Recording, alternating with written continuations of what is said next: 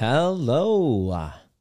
Good afternoon. Good morning. It's afternoon here in the recording of this call, this podcast. Um, give me one second here. I'm going to start the room here. All right. Here we go. Boom. All right. So, first of all, I want to say happy Thanksgiving to my American friends at the recording of this um, episode, this trigger proof transmission. Uh, I uh, it's Thanksgiving weekend, and what a fitting conversation to be talking about during Thanksgiving weekend than the conversation of boundaries.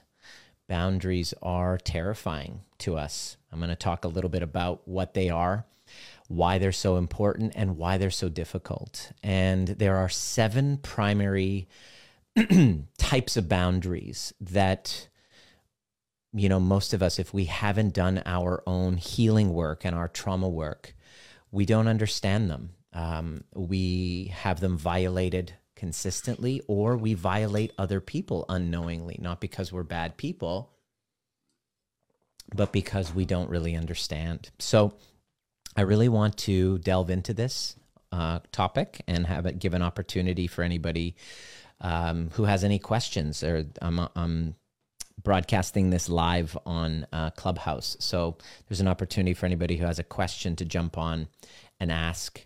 But I'm going to go into my transmission and talk a little bit about boundaries because um, quite frankly, this is literally one of the most important things that we talk about. And now we've gotten to a place where, you know, we talk about boundaries a lot. And so if you've never had boundaries before, you've never been able to say no to somebody in a relationship, all of a sudden you take a course or you see some YouTube videos and you're like, oh, boundaries. And then you all of a sudden start to reflexively give boundaries to people all of a sudden they have a there's a reaction. And then you're like fuck why didn't why did i i knew i shouldn't have given a set a boundary because every time i do it doesn't quote unquote work. And by work it means the other person needs to be just receiving your boundary with open arms and respecting it you know? Eh, that's the, the perfect world. So i'm going to get into it but if you've never met me before welcome. If you're the first time in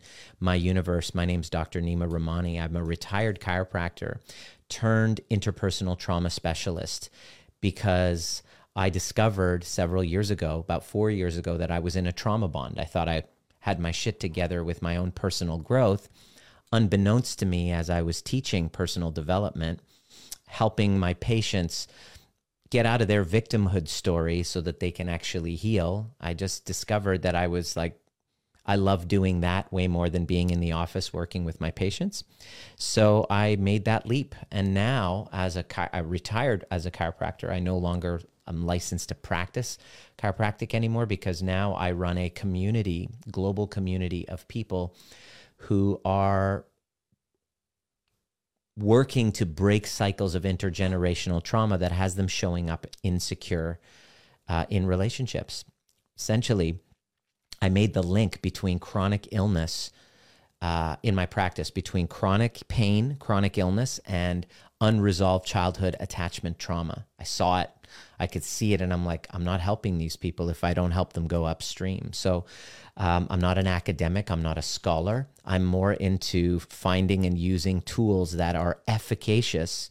That are useful in helping resolve the root cause, the upstream root cause. And when you do that, all of a sudden um, your body, your health issues start to resolve because you're now more connected to yourself. And it's kind of embarrassing to say after 20 years of practice, 20 some odd years of practice, that self love is the reason, a lack of self love is the reason why we get into these insecure attachment wounds, uh, insecure uh, relationship patterns. What, what uh, I, you know, I, I reference this a lot uh, trauma bonds. If you if you haven't seen it before, go ahead on YouTube and watch the video uh, "Anatomy of a Toxic Relationship: A Dissection," and also um, another one.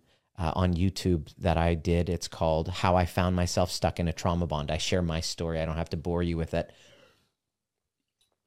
Because it's already on my podcast and my my YouTube video. I really want to talk today about helping you with boundaries, but I just wanted to give you that background. Um, I help people who are stuck in relationship limbo, saying, "Should I stay or go?"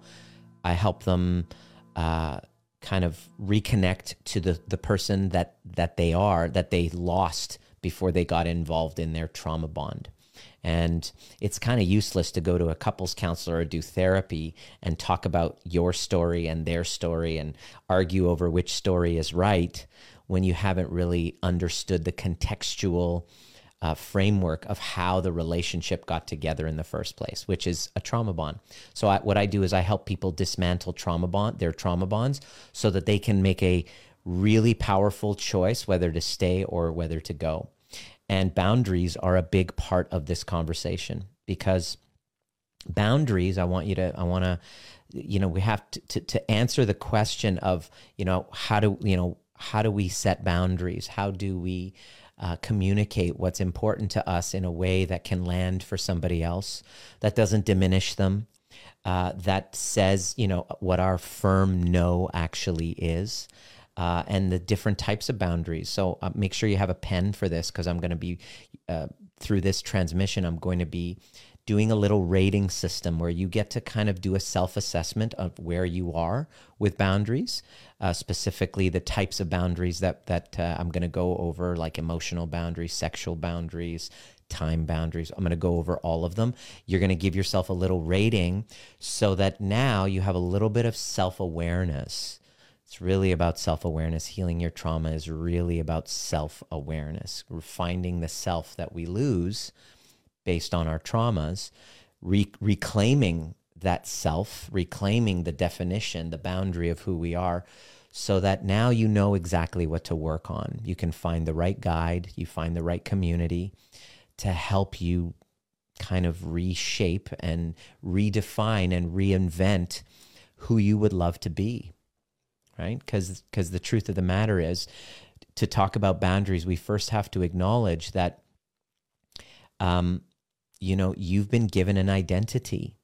You know, boundaries are something that are communicated from the time that we're born, right? And so I'm just looking at my two year old son, Dominic. And so it begins where, you know, like he's breastfeeding, for example, when you're breastfeeding, and many women who've breastfed will be able to tell, let me know if you can vouch for this. A woman who's breastfed and the baby just chomps down on your nipple. Ah, it's like, fuck. It's like, stop that. It's like uh, how you communicate your boundary to the child after getting your nipple bitten is literally how boundaries are it's like it's so subtle how boundaries are communicated. Um, I, I notice my son uh, you know he he'll you know when they when they first start you know developing muscles and they start hitting right? And all of a sudden he'll accidentally hit me or he'll you know he'll hit me and totally by accident. And my reaction to him and when i say no when you say no to a child, how does the child react? If you've ever seen the child, they're like, oh, you know, you set a boundary for a child, it evokes an incredible amount of shame. So, when we talk about boundaries, it's important for us to really understand the mechanism behind boundaries and boundary violation. It all has to do with shame. Because, um, you know, boundaries are, are communicated um, it's it's communicated. Uh, shame creates this lack of boundary. So if I if if my son uh, if my son um, hits me, for example, and then I say no, all of and I say no, and and he it I do it in a jarring way that really impacts his nervous system, and it creates a shame type of response what'll happen is that he'll internalize it. The child does not have the capacity to say, oh, my dad, he's just reacting from a wound. He doesn't really know. He means well. It's just his own wound. That's not what happens to us as children. What we do is we internalize the, sh- the shame. We don't say, oh, that person is unwell, that person's sick. We say, there must be something wrong with me. I'm bad.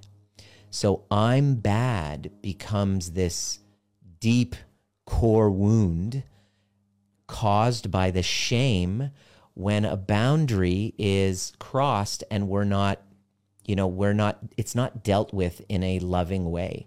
It's really normal in in childhood. It's very normal that you know inborn rhythms for children of connection and disconnection.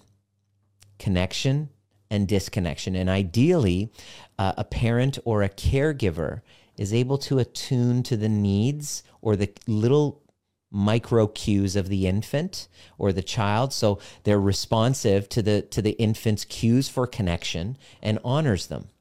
So when a child has a cue for connection like i want the ideally the caregiver sees that. It's kind of like a, a, a it's like an approach uh, what's that called it's it's a type of um let me just see i have my notes here um sorry here it's an abandonment boundary. Okay? When you seek connection, but the parent doesn't have an attunement for the child's needs, that is called an abandonment. Uh, it, it, it's an abandonment boundary. It's a it's an encroachment of a boundary, resulting in abandonment because the cues for the cues for connection are not listened to or paid attention to. So then what ends up happening is that the child then doesn't f- feels abandoned. And that is one form of boundary violation, right? So so there's a need for connection if you haven't noticed with children and also a need for space. So please get that. There's a need for there's a need for connection and a need for space. Sometimes I come up to my son and I grab him and I just kiss him all the time and he's like, "Get away from me." Pushes me away, right? if I see that and I first of all he's like laughing and joking but then I just go a little bit too far cuz I just squeeze the shit out of him he's so cute then he's like get away from me dad. He's like ah he's like pushing me away. But if I haven't done my own healing work I will see his pushing away as an encroachment that, sorry as a rejection. I'll take it as a rejection and then I'll punish him for it. And what's the message that the, that my son gets? When he when I don't pay attention to his cues for space? So a child has gives you gives us cues as parents for connection and space and this is really normal. And we don't always get it right as parents. It's normal. So ruptures to these boundary encroachments are normal right? It's a normal part part of parenting, and in little small doses where we have these ruptures and repairs, actually are wonderful for the development of a child because they're learning secure attachment.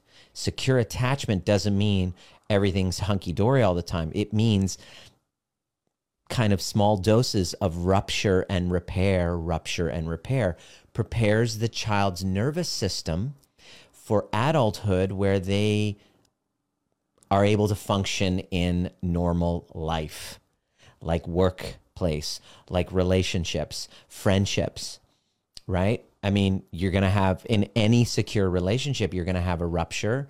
But if we haven't been modeled rupture and repair, this is where boundaries start to become a little foggy. So I'm telling you this because I want, you know, in order to heal, we got to go back into history and understand where things go wrong in the first place. Because people always ask, people always ask, oh, can you give me um, scripts for boundaries? And that's not what I teach. If you try to script boundaries without doing the inner work and healing from the encroachment that's happening internally, then the boundary is just it's it's inauthentic.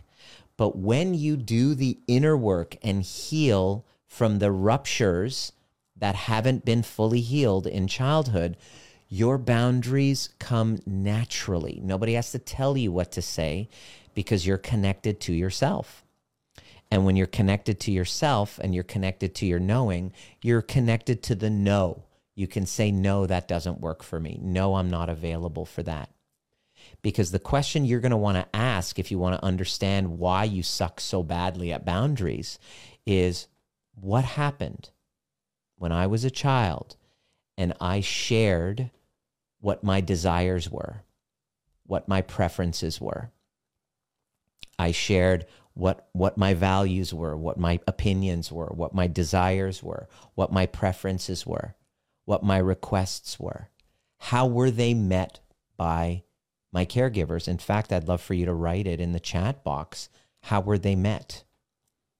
You know, when you said no, right? I can think back of a time, you know, my mother just barges into my room, right? Without knocking. And I say, Mom, can you please knock? For fuck's sakes, could you please knock? And she gets highly offended. She takes it as a rejection, which is what children do. When you say no to a child, and you know, I, we say no to Dominic, and then all of a sudden he starts crying, that's our childlike self. This is our narcissistic parts. Two year olds are natural narcissists. And hopefully if parenting is is is done in a conscious way and you allow the child to emerge and you don't give them everything that they want in other words that's another form of trauma is not providing any boundary to the child and saying yes all the time and what happens is the child then learns that there's no boundary between himself herself and the world there's no boundary. In other words, they get everything they want. And then what happens when they hit the real world and the world doesn't go according to their plan?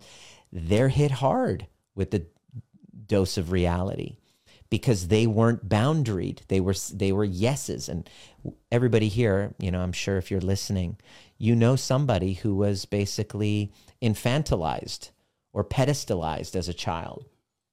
You've been listening to the Trigger Proof podcast designed to teach you the most important skill necessary for a dramatically changing world, which is nervous system regulation. Becoming trigger proof doesn't mean trigger less, it means learning how to regulate ourselves to bring us back to center so that we can then be governed by our purpose rather than from our wounds. Anytime there's reactivity, there's a wound. And if you're curious and inspired to learn more, join us at Breathwork and Badassery or the overview experience. And a combination of both actually helps you do the work. There's a difference between listening to a podcast and actually showing up live and doing the work with a badass community who's all about breaking cycles of intergenerational trauma. It didn't start with you, but it can end with you if you're willing to do the work. See you at the next perfect time. Where they weren't given any boundaries for whatever reason because of the guilt of the parent. Usually it's guilt. Usually it's guilt or an anxious attachment of a parent that hasn't done their own healing work then doesn't want to feel rejected by the child, so says yes all the time. Oh, you're crying, yes. Can't handle the feeling of rejection of a child that says, I don't like you, says, okay, because I haven't done my own healing work, I'm going to just say yes. And then what that does is that passes the trauma down, and the child now doesn't learn about what boundaries are. They just are used to getting what they want. And then how does that work out in relationships? How does that work in the work world? These are, you know, I've worked with some people who were golden children. They're the toughest ones to work with. The ones that were golden children. They're really difficult to work with. I usually will interview and, uh, you know, it's after working with a few, I'm almost ready to set a boundary and go, no, I won't work with anymore. Are you a golden child? Here's my boundary. I don't work with assholes like that anymore. And by the way, as you become deeper with your trauma healing work, your boundaries of what you let into your world become more and more firm and more defined. That's what boundaries actually are. It's not a fence that separates you from other people. I want you to look at it as like a, a definition or a shape of who you actually are. It's kind of like a like when you're looking at a television screen, those old television screens that had like the fuzz it kind of is like a, a like a definition. It's like a person, a, a condensed version. It's a shape of who you are. You know, if you were if you were shamed for saying no, like go hug your uncle. I don't want to. Go hug your uncle, and then you're like, and you, you were punished for it. What the message you're getting is that I must abandon myself in order to feel lovable in order to be accepted, in order to be approved of.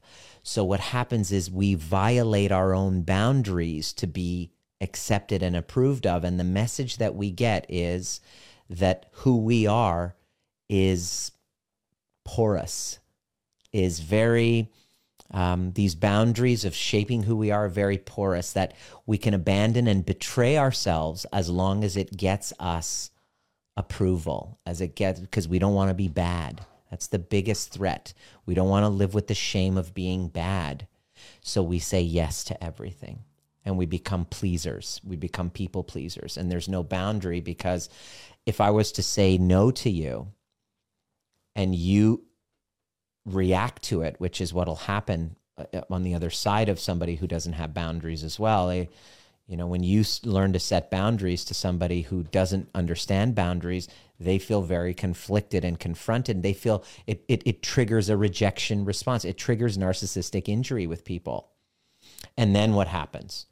Then you're going to have to live with an internalized feeling of guilt, which then triggers toxic shame, which is, I'm terrible. So, in order to protect myself from toxic shame, I'm going to say yes to you right? And so this becomes very difficult because once our students in our Cycle Breakers program start to do the work, they start to define themselves, they start to get a definition of who they are. And then all of a sudden, these emotional contracts they have with fam- friends and family members all of a sudden change because, you know, they're like, hey, can you help me move? You know, when you have a back injury or whatever. And normally they'd say yes. They're like, you know what? I'm not feeling so good.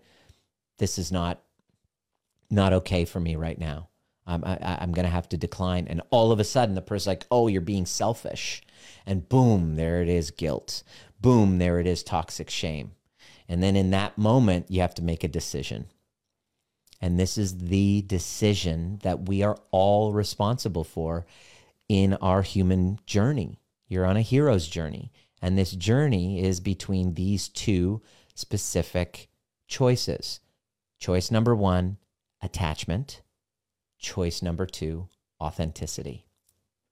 This is why boundaries are so difficult. Because as a child, when you chose, if you, if you chose your authentic expression and it was shamed, it was blamed, it was abandoned, it was rejected, then the message you get is that it's not safe for me to express and speak my authentic truth. So, what I'm going to do is I'm going to choose attachment over authenticity because that way I can get my survival needs met. You know, an eight year old, a 10 year old can't say no because they want to feel approved of. So, you say no and then it carries forward in teenage years. And then you start dating and the, the person wants to have sex but you don't want to but you don't you're already conditioned. It's a it's part of your conditioning to not say no and you really want to be liked. So then you say yes. You just do it and then all of a sudden you hate yourself and and you get you feel totally victimized and this is the truth of life. And usually this is why boundaries are a work in progress there's no definition that's like, boom, the end, end all and be all. When you meet somebody, what you're doing is two people are kind of poking at one another to see where their boundaries are. You know, I used to do this, you know, when I would meet a woman, I would kind of poke. We, we all do this with one another. What can I get away with?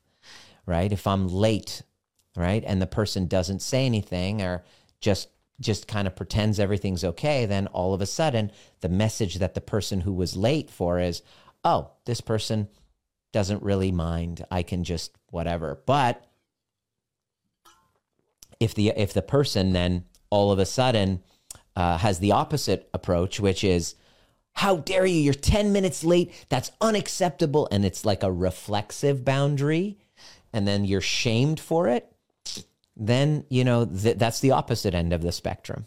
So the way that I've observed boundaries, here's the target. The target is boundaries are are necessary for secure relationships to happen. Number one, it's really important for us to know uh, what they are and to be able to communicate them in a very compassionate way towards ourselves and to other people.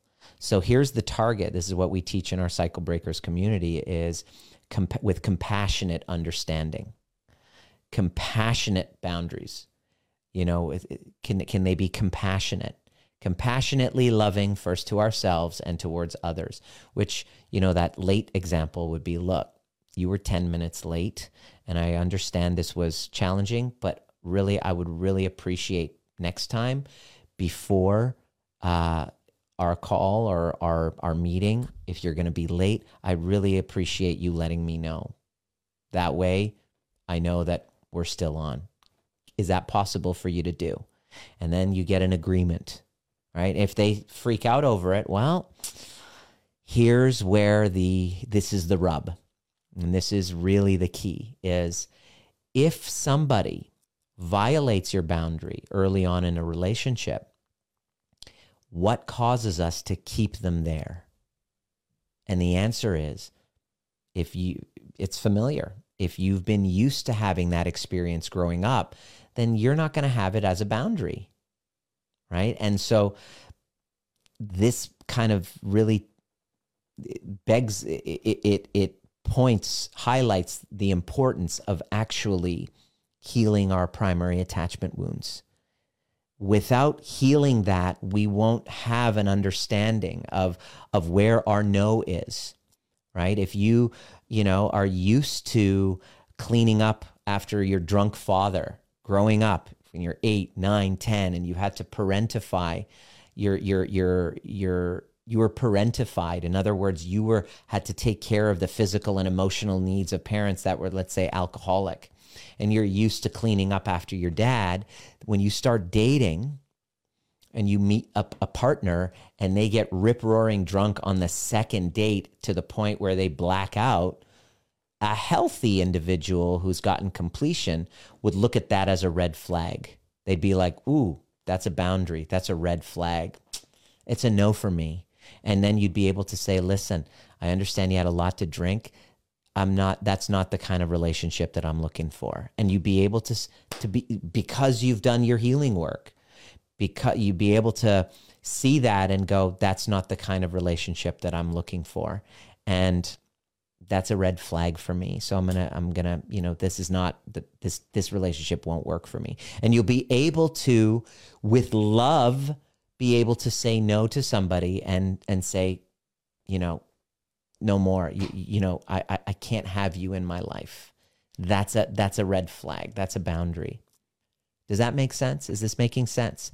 Take a moment and think of your biggest takeaway so far. What I'm trying to what I'm trying to take the, the take home point I'd really like for you to get right now is our boundaries are formed from childhood and they are basically resulting and when we don't have healthy boundaries it's because we were often shamed for speaking up or uh, asking for what we wanted. We weren't allowed to have our own version of reality. Our version of reality our desires were shamed or invalidated. So what happens is the child part of us doesn't think that oh there's something wrong with them we think there's something wrong with us as children. And then we carry that conditioning with us into adulthood, into our relationships, and we don't have an ability to say no. We have zero ability to say no. So, what I'd like to do is to kind of highlight uh, the the top um, seven boundary types, and you can rate yourself on a scale of one to 10 so that you know exactly what it is to work on, right? Boundaries are difficult and they're a work in progress. When you meet somebody, you know, we're constantly learning new boundaries. Dominic, as he grows, he's developing his boundaries, and we are as well. So, a relationship, a secure relationship, is evolving as things shift and new boundaries are formed and negotiated. The question is have you developed the skills to regulate yourself, to heal with the younger parts of you that didn't have boundaries shared at, at the right way, and to communicate them in a way that lands for another person. This is a skill. These are soft skills that I didn't know. And that's why my relationships were always insecure. I was avoidant because my boundaries weren't respected. So I learned to kind of become an island and deal with them myself. So when I get into relationships, all of a sudden, when big emotions come up, boom, I want to bail. And I have really rigid boundaries, which is the avoidant attached. Consequently, I would date others who were the insecure, anxious, which uh, were taught that their boundaries, you know, they weren't um, respected. Their boundaries for connection weren't respected. Their boundaries for space weren't respected. So they become more ambivalent type of attachment. And all of a sudden, they abandon themselves and they don't know how to say no. And so their boundaries become very porous, right? So the insecure, anxious, and the uh, avoidant are a beautiful match made in hell, the trauma bond, right? Without really doing your inner healing work and mastering somatically and healing with those younger parts and the shadows that are in the shadows in our darker parts that we've been trying to push away without meeting them head on and resolving with those parts and gaining trust back with those parts that we've abandoned, then we will never, never be able to trust ourselves to have boundaries in relationships. But when we do integrate those parts and to heal with those parts and heal our attachment wounds, our natural boundaries will come up. We can ask for what we want. We can say no. And if the person doesn't react or respond in a loving manner to our boundaries, then we'll be able to go, you know, there's no room for you in my life. Right? I know now is a really neat trick I'm going to give you how to know whether somebody deserves to be in your life or not. Check this out. Say no to them. This is what I coach my um, my my clients uh, that I'm working with, and they're dating again. You know, after after they've broken up, they've divorced, and they want to date again, and they don't know they they don't know what a secure relationship feels like. How are they supposed to, right? And so when you set a boundary for somebody and you say what's okay and what's not in a very loving and compassionate way, if that causes them a narcissistic injury and they can't respect it and they encroach your boundaries by by by just stepping through them, which is exactly what happened in my previous relationship. I didn't understand boundaries. My mother kept encroaching them. So when I would ask for space, she wouldn't respect it. I thought that that was normal and that would cause me to lose my shit and then then I would get I would lose it because that was my my trigger. And so all of this kind of to say I've gone through the entire experience to to finally understand this conversation of boundaries. And now when I say no to somebody, I watch how they react. And if they react reflexively, uh, egotistically, and they try to shame me for it, that's a good sign for me to get them the fuck out of my life with love. You know, it's not about love and light all the time. I'm all about, and you might disagree, this is not the gospel according to Nima. This is what's been working for me and the others that I that I love to, to teach is I'm all about peace, love, and a little go fuck yourself. And when people reach out to work with me, uh, they DM and they have all the, they story uh, we now have boundaries to let people in. We used to just let anybody in and work with anybody. But now I realize not everybody's a fit to be in your life. And we have an application process now where we see if the person is ready. We now create, then, then we had, we, we first thing was like, okay, now I'm not going to just talk to anybody who wants to talk to me. We have an application process. Boom that was helpful and it helped us weed out certain people. But then what would happen is people would apply and then they would no show, which is a huge violation of my boundaries of my time. So as I kept building my own inner resources, my boundaries started coming up to, to work with me, for example. Now we have a $150 deposit to get an interview. So not only do we have you have to have an interview with with our community manager, we have an application form, but now we have a $150 deposit which is refundable. But guess what? That worked because the people who apply and they don't do the deposit, perfect. They're not the right fit. We got to see if they say no to that, perfect. They did both of us a favor, saved ourselves the time and them the time of wasting the time of, where it's not going to be a fit if you're not going to, you know, want to do the work with us. And you don't have to. You don't I'm not saying anybody should, but the people who really resonate with what we're saying and are really ready to take responsibility, overcome their victimhood, heal their attachment traumas, not just cognitive talk therapy, but in their body, well, these are the boundaries. And so the boundaries that we set up are beautiful because now they weed out the people who are not the right fit to be in our world. Not everybody should be in your world. You're not for everybody, and that's okay. Right. And so the ones that show up, well, they do that. Wow. We've never had a problem with no shows ever since. Would you would you look at that? Right. And then we now ask them a few questions. And then when we say, quite frankly, now we say no to more people who actually apply. We say, I don't think you're a fit. We don't think you're a fit, right? Because of certain red flags that we see. When they're not able to respect kind of our process, this is how we do it, and they don't respect it, boom, red flag.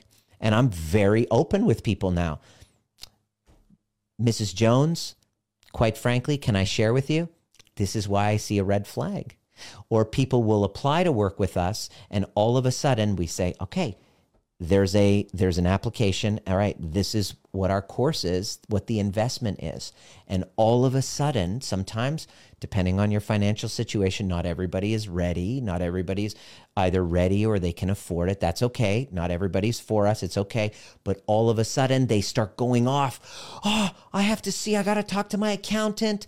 Oh like they're reactive and and and they they start you know becoming ultra like going into their story. And then what I'm seeing is, I excuse me, Mrs. What we say, excuse me, Mrs. Jones. It seems like for you to participate in this, it would be too much of a stress for you and would send you through uh, into crisis. So this is not the right time for you. So please come back at another time where it's you know more feasible.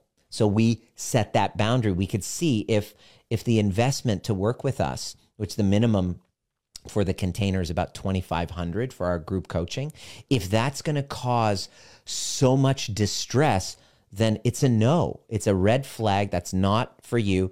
Our work is not for people who are in like a crisis situation because you know there's there's other places for that. We have free YouTube videos, I have a podcast, all of this stuff to help learn to, to, to get the information, but to actually do the work with us, there requires an investment because, you know, working with trauma, you know, you got to have boundaries around that. Otherwise, uh, us as trauma workers, uh, we get secondary post traumatic stress. Working with cluster B personality types is very stressful. Uh, psychologists, medical doctors, uh, one of the biggest causes of their disability is secondary post traumatic stress working with traumatized folks causes working with people with trauma causes secondary PTSD. So when they get reactive and we say no this is not the right time and all of a sudden there is like a a narcissistic like a rage reaction how dare you and they come after you it's like okay thank you for letting us know this is not the right fit. So in order for me to get to that place, I had to overcome a, a, massive amount of guilt and shame, being shamed for being selfish and all of the things that people will say to you when you set your boundaries. What I'm telling you is set them anyway and trigger proof yourself to the guilt and shame that that is going to come up when people feel rejected by your boundaries. That's really, really the take home point is that if you don't set the boundary and you don't ask for what you want, what you're doing is you're chained, you're, you're trading guilt for resentment. In order for you to avoid feeling guilty, you're choosing to feel resentment instead because you will guaranteed to feel resentful after a while. Because, of course, you should. You're abandoning yourself. So, my invitation for you is to grab a pen right now and rate yourself as I share with you some of the set the seven types of boundaries. I'm going to list them out and I want you to write down what rating you give yourself. I'm going to make a statement and then you're going to try that statement on and then share in the comments section how true that is. 10 being 100% true, 1 being not true at all, 0 being I completely kaput, I suck right? And so now we know what to work on. Number one, and let me just write them down here actually. Let's see. I got my little trusty thing here. Let's see if I can do it here. All right. Okay. Number one emotional boundaries. What does that mean? It basically means try this statement on. I'm not responsible for how they feel. If they are triggered or getting them, eh, I'm not responsible for how they feel if they're getting triggered or getting them regulated. I can tolerate other people's experiences and see that I am separate from them. How would you rate your emotional boundaries, one to 10? Do you feel that that's true? You know, if you have been dealing with enmeshment trauma, you'll say one. You'll be like, one of my clients was was like i feel like a jellyfish. Whatever they feel i feel responsible for them. I feel like fixing them. I feel like their feeling is becomes my feeling. What that means is you have very poor emotional boundaries. So rate yourself on a scale of 1 to 10 how are you on emotional boundaries? Okay? That's the emotional boundaries. The second one is sexual sexual boundaries rate yourself on a scale of 1 to 10 and here it is try this statement on this is pleasurable, this is not, and I'm safe to express that. There are no have tos. So I don't have to. It's like you're having sex with someone and they want to do, let's say, anal sex, for example. Pardon my language. I get a little bit raunchy sometimes. That's just how I am. yeah, I'm a kinky bastard. um, and you feel obligated that you have to do it you don't feel safe to say no, then you're a one or a zero. But if you're like, absolutely not, absolutely no to the anal, and they respect it, that means that you have good sexual boundaries. So I'm curious to know how you would rate yourself on that. Okay. And number three, verbal. Verbal boundaries. You're going to rate yourself on a scale of one to 10. So here, here it is. Try this statement on. I can use my voice to communicate my truth, regardless of the person's power, age, influence that I'm speaking with. Verbal boundaries. I give myself a 10 on that because I know how to communicate it to anyone, even if it was the prime minister or the president, I'd be able to say it, you know, in a way that here's the question Can you say it in a way that's compassionate? rather than being a fucking jerk about it. that doesn't mean you have great boundaries if they're reflexive. Reflexive boundaries do- doesn't mean they're they're they're healthy. Right? They're me that's a trauma response. Right? It's like and we all have them. It's just and it's a work in progress. I'm just curious where you are with it. Okay? Number 3, number 4 this is a big one for me being where I'm at because I get DMs people, "Hey, can you hop on a call? Can you hop on a call? I really resonate with your your your work. Can you hop on a call?" It's like there's this sense of entitlement that happens with trauma. People feel entitled that just because they resonate with my uh, material or they feel they have a connection because they've been watching or listening that they're entitled to my time. Can you just hop on a call with me right now? I really need to ask you something. And I'm embarrassed to say it in public, right? So here it is, time boundaries and I'm like, uh, Hell no. if you want to work with us, here's an application. All right, here it is, you know, or ask me a question in the group. Maybe if it serves other people, make it public. I'll do a Facebook live video about it, right? So, but I got to, you know, I'm not, you know, I'm not just here at your beck and call. Um, time boundaries. Here it is. I decide how long I will stay, talk, and help because I value my time. I don't overgive my time or withhold my time. This is a challenge because I have clients and I have time boundaries, and sometimes getting people off calls because after they're done, they're like, Oh, can I ask you some more questions? And so I'm getting better at it, specifically with clients as well. As like sometimes when you're on calls with people, right? And have you ever experienced trying to get off the phone with somebody? And you say, All right, I got to go. And then it's like they're not even fucking listening. That's one of my pet peeves. it's like when I say, I got to go, and then it's like they don't even hear you. that Those are people who don't respect boundaries. But the real question is, are you able to reinforce them? Because if you're not able to enforce the boundary, and say, no, I really have to go. It's a full stop. I have 30 seconds and I have to go. I can take one more question, but I have to go. Right? How good are you with those? How how readily available is that? I decide how long I will stay or are you a one where you're literally at the effect of other people? You're a slave. This basically you know this this basically gets you to see are you at the effect of your own life or are you a slave in your life most of us, especially if you're codependent, if you identify with codependency, you've been conditioned and groomed to be a slave.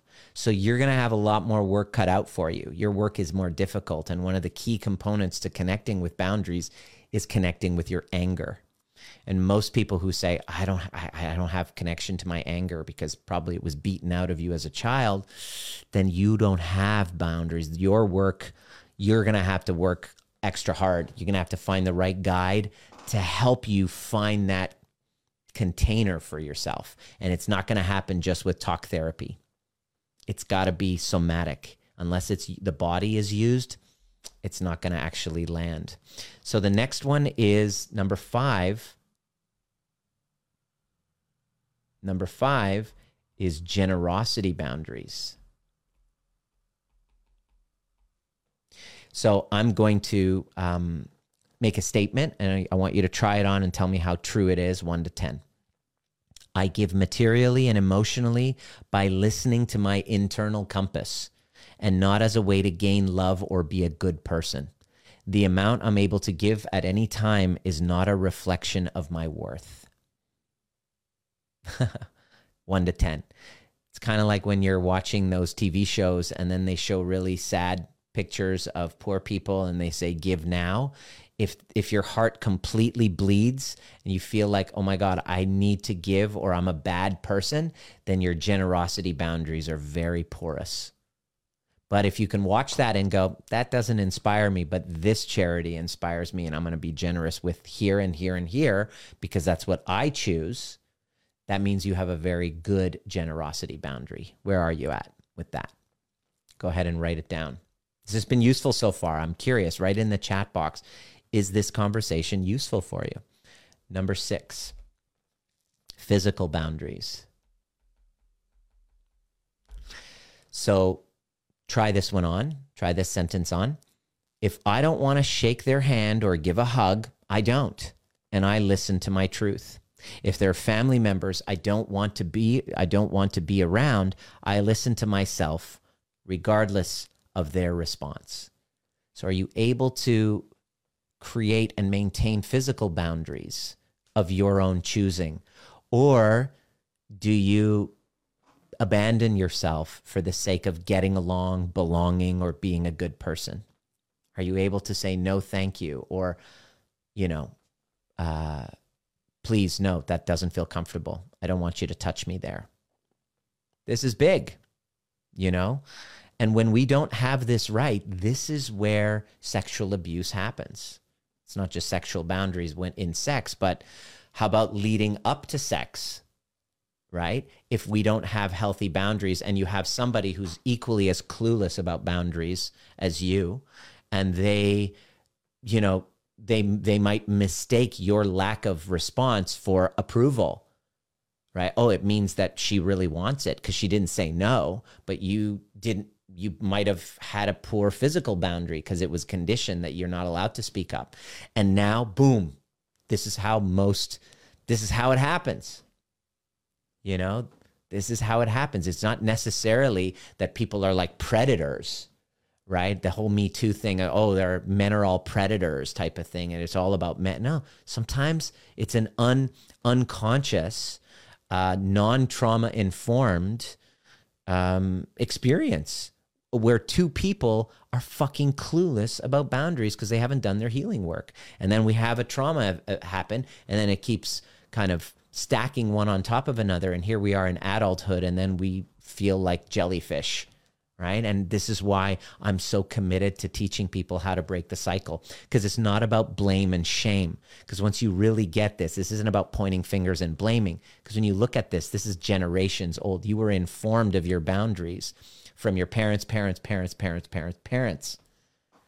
You know, generations, right? We're talking thousands of people who've been oppressed and hurt and traumatized, and here we are, right? The last one, number seven, is mental boundaries, which is I know my thoughts, values, and opinions. I feel grounded in them. And, I, and because of that, I'm open to listening to other opinions and beliefs. I don't give advice because I know they are on their own journey. I don't blame or accept blaming.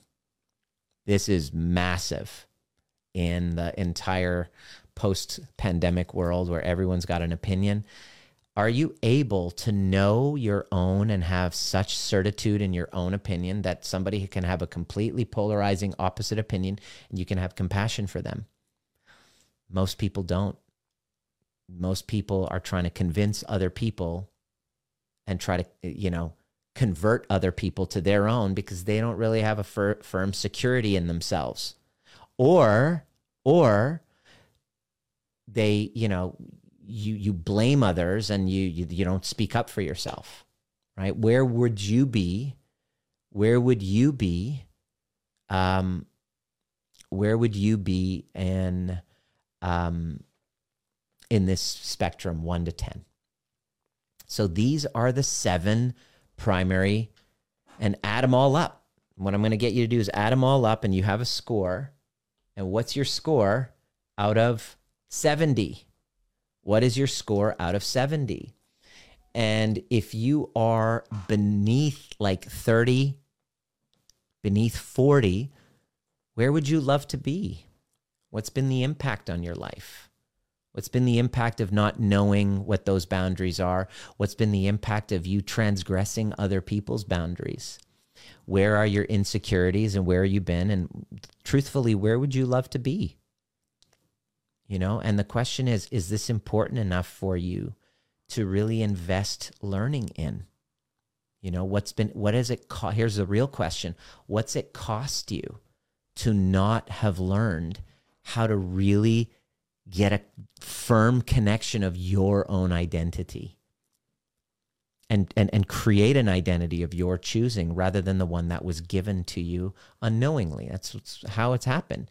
You ended up here in this conversation, interested in this conversation, knowing know know that you were born given an identity. You were given a name. You were given a religion, per, per, perhaps. You're given a nationality. You know, a social class of what you think that you deserve Healing from our attachment traumas means breaking free from that matrix, taking that red pill, finding a Morpheus that will help guide you into taking the right red pill so that you can now create a new identity, an identity who uh, knows themselves, is able to do what they love, where they love, with whom they love, and have boundaries around who they work with. you know, I, I love the fact that I can um, put out free content on social media and impact people's lives. And then those that really feel called can apply to work with us. And we don't have to take everybody. We just we don't. There's certain people with cluster B personality types who've gone too far, and there's some who are like, "You're re- uh, it's resonating with me. I can totally see my narcissistic parts, and I'm ready to heal." And they're ready to take ownership. They're ready to take responsibility, get past their, and and, receive feedback, right? And then there's the other type which we can find in the application process, that don't want anything other than to feel validated for their own story. Those are not the people that are ready to heal. If you're ready to heal from this, one of the hallmark features of healing our trauma is a sense of humility that, you know, that I'm willing to learn. Uh, you know, I didn't learn. I didn't learn how to, to, to, to be a healthy individual because my parents weren't healthy individuals but I want to break the cycle because I want to be an example to my kids. Their education, I can't tell them, I, I need to show them by who I'm being. And not by just giving them exactly what they want, but by really being a firm knowing in myself so that I can say no to them when it serves their highest good to say no to them and not be pulled into by the fear of their rejection of me. Right? That's conscious parenting. And this work that we do is really in our community is for people who are willing to take take raise their hand and say it didn't start with me but it can end with me and I want to break the cycle because I want to have secure relationships. Whether you're single and you're now starting to date and you want to do it the right way for the first time those are the people. Or you're in a relationship where you don't know should I stay or go? Should we separate? Uh, we're on our last leg here. Great perfect timing both for you to go inside rather than point fingers and play the victim because that's not going to get you anywhere. So hopefully this was of use. If any if you have any questions, please send me a DM with your backstory.